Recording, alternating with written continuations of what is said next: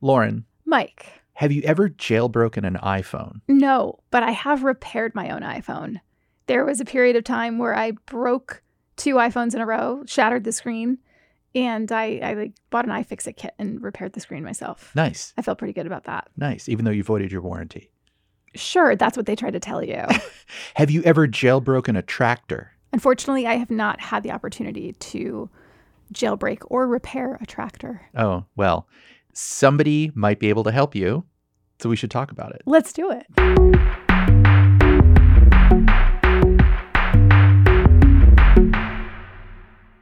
Hi, everyone. Welcome to Gadget Lab. I am Michael Calore. I'm a senior editor at Wired. And I'm Lauren Goode. I'm a senior writer at Wired. We're also joined this week once again by Wired senior writer Lily Hay Newman. Lily, welcome back to the show. I'm happy to be here. So, even if you aren't a farmer, you have probably heard of John Deere. The company makes tractors and the kinds of big equipment that farmers use to plow their fields and harvest their crops. And in recent years, farming has gotten very tech savvy. We're talking about autonomous navigation and Wi Fi and touchscreens and everything, and John Deere has really been at the front of this trend. John Deere has also been controversial for keeping all of this tech proprietary, meaning if something breaks, you've got to call in a John Deere technician to fix it. The company has become a lightning rod for advocates in the right to repair movement who argue that people should be empowered to fix their own stuff if they want to without having to go to a certified and therefore more expensive repair center. We'll get into repairability in the second half of the show, but first let's talk about John Deere specifically. Now, Lily, you wrote a story for Wired this week about a hacker who demonstrated how to gain full control of a John Deere tractor by bypassing the company's built in software. This hack was shown off at DEF CON, which is a conference that's a premier venue for this type of thing. So, quickly tell us to set the scene a little bit. What is DEF CON and what typically happens there? DEF CON is a information security and digital privacy research conference, but like a really, really fun, wild one where hackers and researchers descend on Las Vegas to show off their findings, hacking all manner of applications and real things like tractors, but also like medical devices, pacemakers, satellites, just, I guess, literally the sky's the limit. And so, what happened this year at DEF CON with a hacker named Sick Codes? Sick Codes has done some John Deere related hacking in the past and hacking of services from other tractor manufacturers. But in the past, he had worked on research related to hacking systems like application programming interfaces and like web services related to how the tractors connect up or sync up with bigger services from the companies. And this year, he said he wanted to really put his money where his mouth was. And he demonstrated a full jailbreak of a tractor, meaning full control, root access to do whatever he wanted with the tractor. And as he described it, root access is very rare in deer land. this is because like John Deere probably has a pretty robust security team that keeps everything locked down pretty hard. I would say it's because primarily of security through obscurity that the systems are you know proprietary as you said and so so locked down and there's such an interest from the company and as you said this is true of other tractor manufacturers too. There's such an interest in not letting anybody see how the sausage is made or see inside the black box that it's just sort of complicated and time consuming and difficult and not a ton of people have done exactly what he did. So i would say that's that's the reason. And what was Sick Code's goal? Because he told you when you spoke to him that the folks who are typically on the side of right to repair, the idea that you should just be able to crack open and repair everything you own, that they were a little bit opposed to what he was trying to do because one of the farmers said to him, like, you're effing up all of our stuff. But it seemed like maybe because he is a white hat hacker, he was trying to expose something for the broader good. What was he hoping to get from this? yeah I, I think it's a really important question and just something he's exploring too in the past, his research into those web services that I talked about was really focused on revealing security vulnerabilities because of concerns about food security in the world and about like farmers' businesses and the fact that they need to be able to pull stuff out of the ground at the right time, as he put it. So he was looking at this more as John Deere and other tractor manufacturers, their stuff isn't actually that secure. And he was feeling really concerned about that. Like, what happens if there's a ransomware attack against a giant agriculture conglomerate? We've already seen, for example, the ransomware attack against JBS Meat last year that really messed with the meat supply chain. And that was like the largest global meat producer, one of the largest. Uh, so these, you know, attacks against agriculture are real. Like that, it's really possible that that could happen. And so he was coming at it from the perspective of feeling concerned about the digital security of these systems. But as you're saying, a lot of the feedback was from farmers who take advantage of these same vulnerabilities that hackers could take advantage of. They use them to gain more access, more control over these devices and vehicles that they bought, that they own, that is sitting in their field. It's interesting. It's like a reliability question from the other side, where they're looking at it as the more control we have over our devices and the easier it is for us to make repairs ourselves, the more reliable our vehicles will be. You know, so if something happens, in the field and you're in the middle of your big moment to harvest, you can just do a quick repair or change the setting or you know adapt the way you need to uh, and have reliability that way. So this tension is really interesting because and comes up in other devices and other you know sectors as well it's not just related to tractors this question of closing vulnerabilities so hackers can't exploit them but then what does that mean about good actors' uh, ability to use those same vulnerabilities for their own benefit? And you bring up a good point about agriculture in particular and how much those harvest windows matter to farmers. I have heard from farmers. I've sat in on these briefings that are often hosted by uh, right to repair advocates, the U.S. Public Interest Research Group, um, where they've had farmers come forth and tell their stories about their inability to repair their tractors and what that means. If they have to go to some kind of authorized dealer or they have to go to someone who does John Deere repairs specifically because they've been authorized by John Deere, and how that just takes a lot of time out of it could take days, weeks, months and you've missed your harvest season.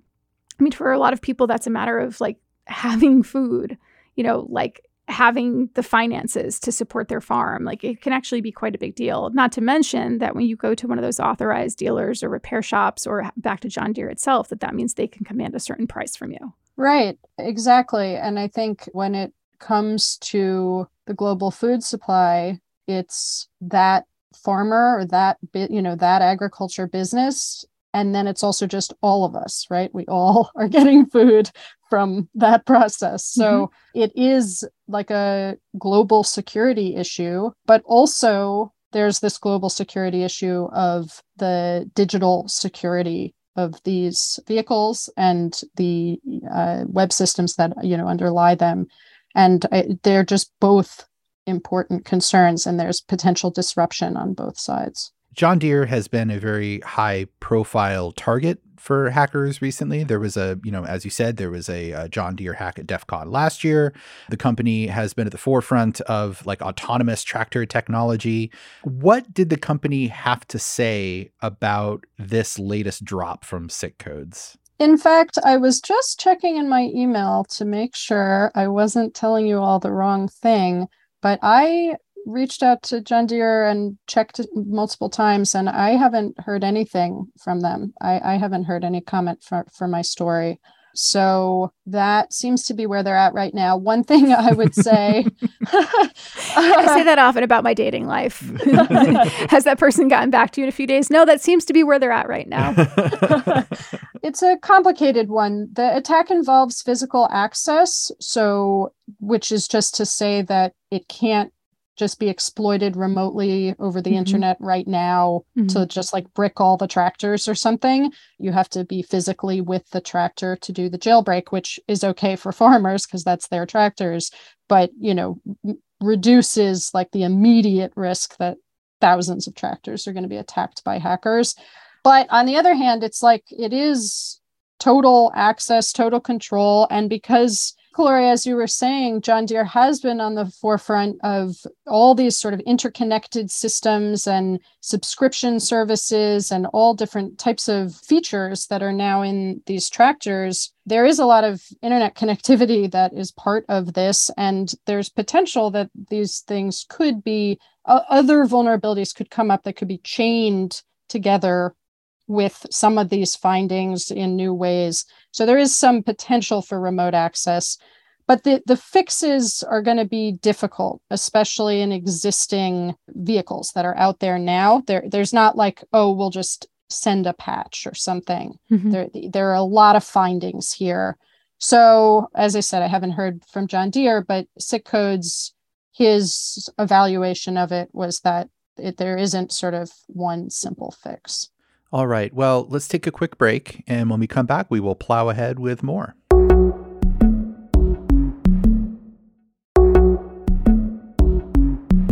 The right to repair movement goes well beyond high tech tractors.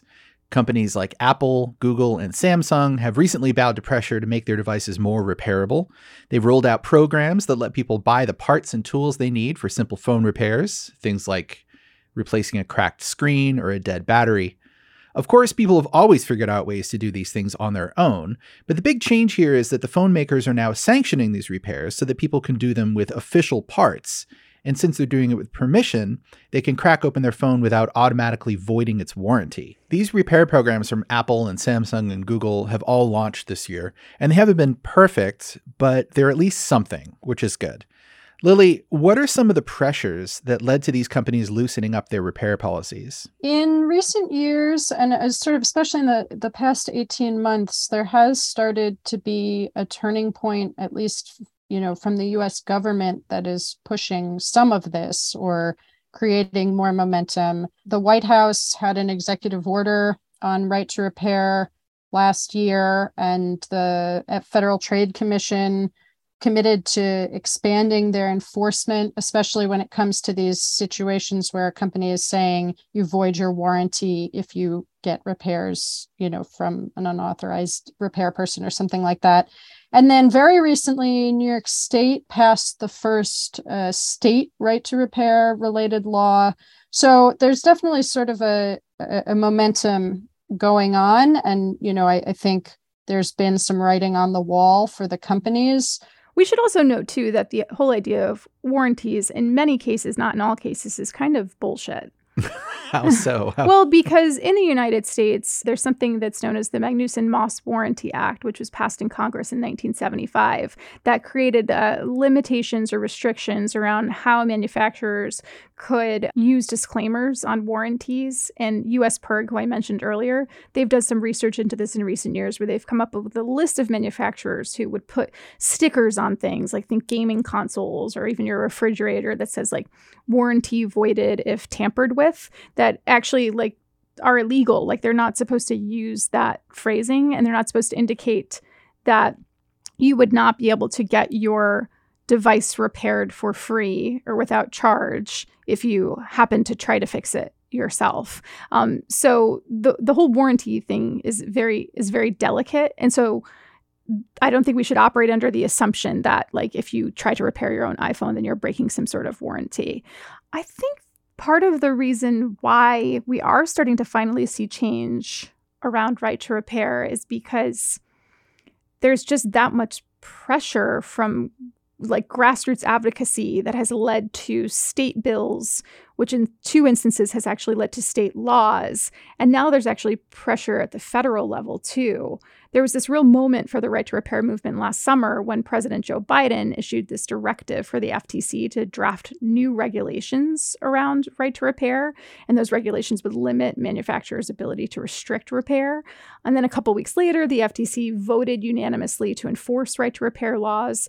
So there are several states that currently um, have introduced bills this year for right to repair or they've carried over from prior years. But I think the federal attention last year really was like what pushed this over the edge. Yeah, and I think beyond that, you know, because it's in the public conversation, because the president is talking about it, and because people are reading about it in places like Wired and other publications that cover technology, like people are reading this and they're getting frustrated that they just can't fix these things themselves. Right. You know, a lot of people grew up fixing their own bicycle, fixing their own car, fixing their own computer. And now all of a sudden they're buying computers that are like hermetically sealed and filled with glue that they can't fix themselves and that frustrates them because they know how to and they know where to get the parts and they should be able to but they just can't because of some weird mm-hmm. reason it comes down to a power struggle i think people push back instinctively against oppression in that way Mm-hmm.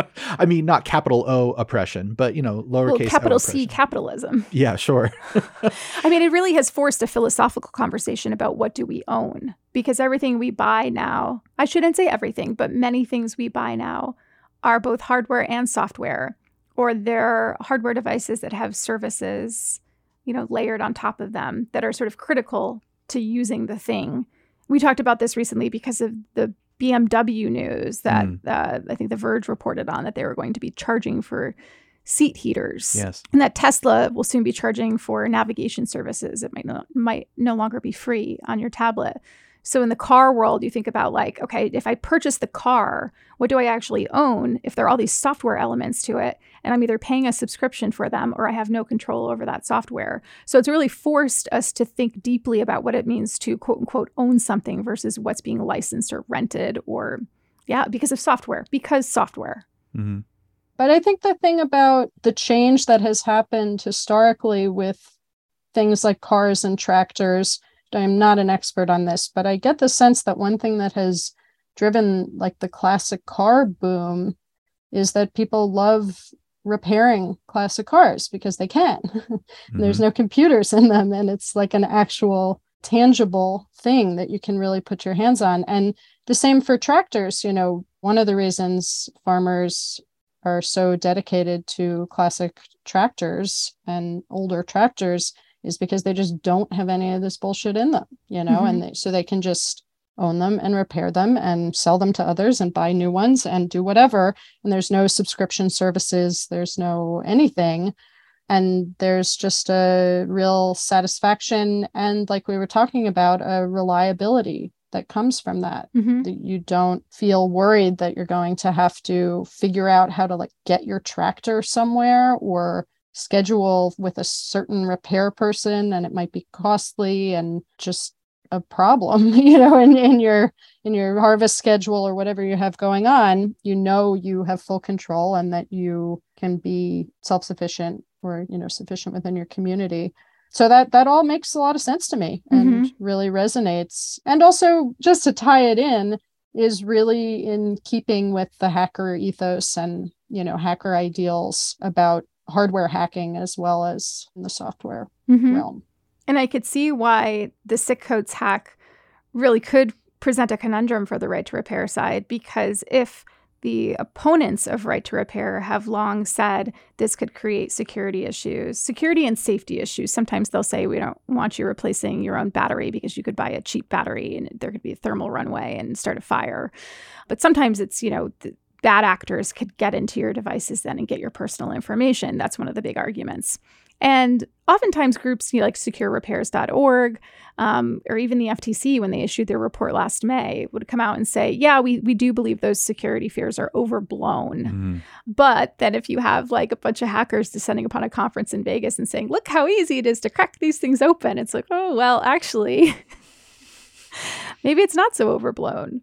Yeah. yeah, and and something like cars. I, I mean, we've seen both famously in Wired and elsewhere that uh, you know remote car hacking is real. That's right, our famous Jeep story. Yeah, the Jeep hack. and even maybe more critically with something like tractors or farm equipment because of the food security issue we were talking about. One thing someone told me once is that the reason I think it was maybe around the time of the Jeep hack or something, and you know I was interviewing someone and saying like, "Wow, car hacks like that's really scary because like what if you're in a car? And and they said you know the thing about it though is there isn't really a business model to just like randomly killing you in your car. Like that you, you can't make money off lauren off of just like killing you in your car but the global food supply thing and you know the ransomware attacks or sort of disruptive attacks in the context of geopolitical conflict are saying you, you that to me seems like a much more tempting or sort of high profile target where we can really see what the immediate disruptive impacts of attacking the global agriculture system would be. So i think what Sick Codes was trying to get at and, and the, the discussion you know and the discourse at DEF CON was really around like how can everyone get on the same side ideally there wouldn't be such a controversy and conflict about right to repair. And then everyone would really be able to be on the same side about patching these vulnerabilities, building more secure systems so that there isn't a threat from hacking. All right, well, this has been elucidating, but we have to take a break. And when we come back, we'll do our recommendations.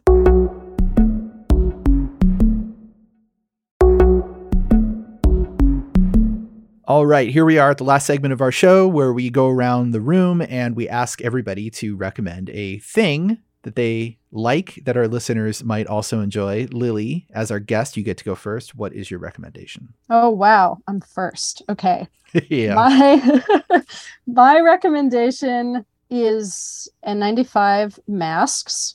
Spoken like somebody who just attended a couple of conferences. yes. Uh, I just attended three conferences in a row. Some had mask mandates, some didn't. A lot of people I know who took extensive precautions did get COVID. So, the, and I, I don't, you know, this isn't to say masks are foolproof and sort of famous last words like what if i test positive later today or something mm. but so far so good and i just really felt good having some type of concrete action i could take in a mad world so big ups to n95 masks do you have a preferred brand or color I do. The masks I wear are the Kimberly Clark Professional N95 pouch respirator. They are the ones that look like duck bills. They are white. They are I, I can't I, I'm having trouble even verbalizing how unattractive they are. and yet they are my recommendation because in that duckbill in the pouch you get like a good amount of air and it's not right up against your face so you don't have the I, I, was sort of putting my hand up to my face as i said that. So you don't have that claustrophobic feeling and just sort of out of breath feeling from them or at least i don't. And yeah they're just very comfortable. Maybe they're not for everyone because of the aesthetic issue, which I'm acknowledging up front here. But for me, they are my recommendation because they're just very comfortable. And at this point in the pandemic, I just cannot be bothered. Like whatever is comfortable is what I want to be wearing. Nice. That's a great recommendation, Lily. Thank you for helping our affiliate link business because we are going to link to those in the show notes. it is my absolute pleasure. Now I have to read the disclaimer. That's right. Lauren, what is your recommendation? My recommendation this week is an interview in the New Yorker with Ocean Vuong. He is the author of the poetry collection Night Sky with Wounds, and a lot of people will know him for his novel On Earth We're Briefly Gorgeous. This Q&A was actually from the spring, but I came across it because our old friend Nick Thompson, who used to be our editor-in-chief at Wired and now he's the CEO of the Atlantic Media Company, he still has time to be like a LinkedIn influencer and stuff. a LinkedIn he, influencer? A LinkedIn influencer. And he sends out these newsletters regularly saying, here are all the things that I'm reading when I'm not running 100 miles up a mountain. And I think he did a 40 mile run recently. Sorry, Nick, I don't mean to misstate that. But he recommended this as one of in one of his reading lists recently. And it's it's really just it's long and it's thoughtful and I found it really inspiring. Uh, Vuong talks about his mother, who inspired much of his work and who passed away in 2019. Talks about his approach to writing and how he always feels like a student. He talks about writing in Popeyes in Manhattan. Like he talks about the difference between going to a coffee shop to write where everyone is writing something and you can look over and see people working on screenplays and doing track changes and all that versus being in a Popeyes where people are just in and out, in and out, and no one's really just sitting there doing work and how he enjoys that. He talks about his current uh, family dynamic and taking care of his younger brother. He used the word capacious in this really beautiful way, which I really like. Uh, yeah, I just, I really enjoyed it. And as a writer, I found it inspiring. So I recommend reading that. Nice. Mike, what's your recommendation this week? My recommendation is that everybody should go listen to the music of Patrice Rushen. Okay, tell us about this. That's Patrice Rushen, R U S H E N. Patrice Rushen is like an R&B jazz person. Uh, her main instrument is the keyboard. So she plays like piano and synthesizers and stuff, but she also produces and arranges and plays a bunch of different instruments. She sort of hit her stride in the late 1970s. There are three albums in particular Shout It Out, Patrice, and Pizzazz, which I think are all just masterpieces. But the thing is, like, Patrice Rushen is one of those people who, if you're into you know, kind of funky jazz stuff and like funky R&B. Uh, people like Stevie Wonder and uh, Herbie Hancock and Diana Ross and um, you know, like disco music. You may have heard Patrice Rushen songs, but she hasn't really gotten the due that I feel like she deserves. Uh, she's mm under the radar. She's had a very successful career. She's won Grammys, but she's not a household name in the same way that people like Herbie Hancock and Stevie Wonder and Diana Ross are, right? So I'm really trying to give her some love and turn more people onto her music. So I've been putting her music on playlists that I share with people. I've been I've been sending it around and universally people are like, "Who is this? I've never heard of this person. All of her records are amazing." So, I want to say it here on the show that uh, you should listen to Patrice Rushen. She's really awesome. I am going to rush into listening to that. you should. Can I add two addendums to our recommendations this week? Sure. The first is that a couple of weeks ago, I recommended a sunscreen um, from CeraVe, CeraVe, CeraVe. Uh-huh. I don't know how to pronounce it. Yeah. And I said it was French. Yeah. And it's actually made in the States. Uh oh. It's probably made in some lab in New Jersey. And here I'm going, it's French. Yeah. Because it sounds vaguely French. Because that's how you sell sunscreen. So I had to issue that correction. Okay. Does your recommendation for the sunscreen still stand? It does still stand. Absolutely. And it still makes your face like really sort of ghostly looking because it's mineral sunscreen. Still, I recommend it. My second addendum is that last week, Mike, I said I was never taking a recommendation from you again after you recommended The Northman. That's right. But you recommended that I watch the season finale of season three of Atlanta. Yes. I had not watched Atlanta in a long time, but I just I just dove right in and watched the season finale of, of season three. It was so good. it was it was just fantastic, and I recommend everyone watch it. And uh, you made up for it. So thank you. you I, I look forward to recommending lots of Alexander Skarsgård related media to you in the it future. honestly wasn't even about Skarsgård. like just the episode is so good. And the and those of you who watch this will know the the dropping of the vase was like I mean, I was I was crying laughing. It was so so funny. This is to be clear, if you don't if if it's not at the tip of your tongue, this is the episode that takes place in Paris. Yes. Yeah. When Vanessa's friends come to visit her in Paris. Right. And Vanessa has all of a sudden turned into some uh, Amelie. It, she's she's like, a fake French person. She's a fake fake French with a fake French accent. Probably sells sunscreen. I was just about to do the callback. Thank you, Mike. Oh, you're welcome. Always here to serve. well, thanks for coming on the show, Lily. It was great to have you on again. Yeah, it's always fun to be here. Thanks. Lily, it was so much fun. And thank you all for listening. If you have feedback, you can find us on Twitter. Just check the show notes. Our producer is Boone Ashworth. We will be back next week. And until then, goodbye.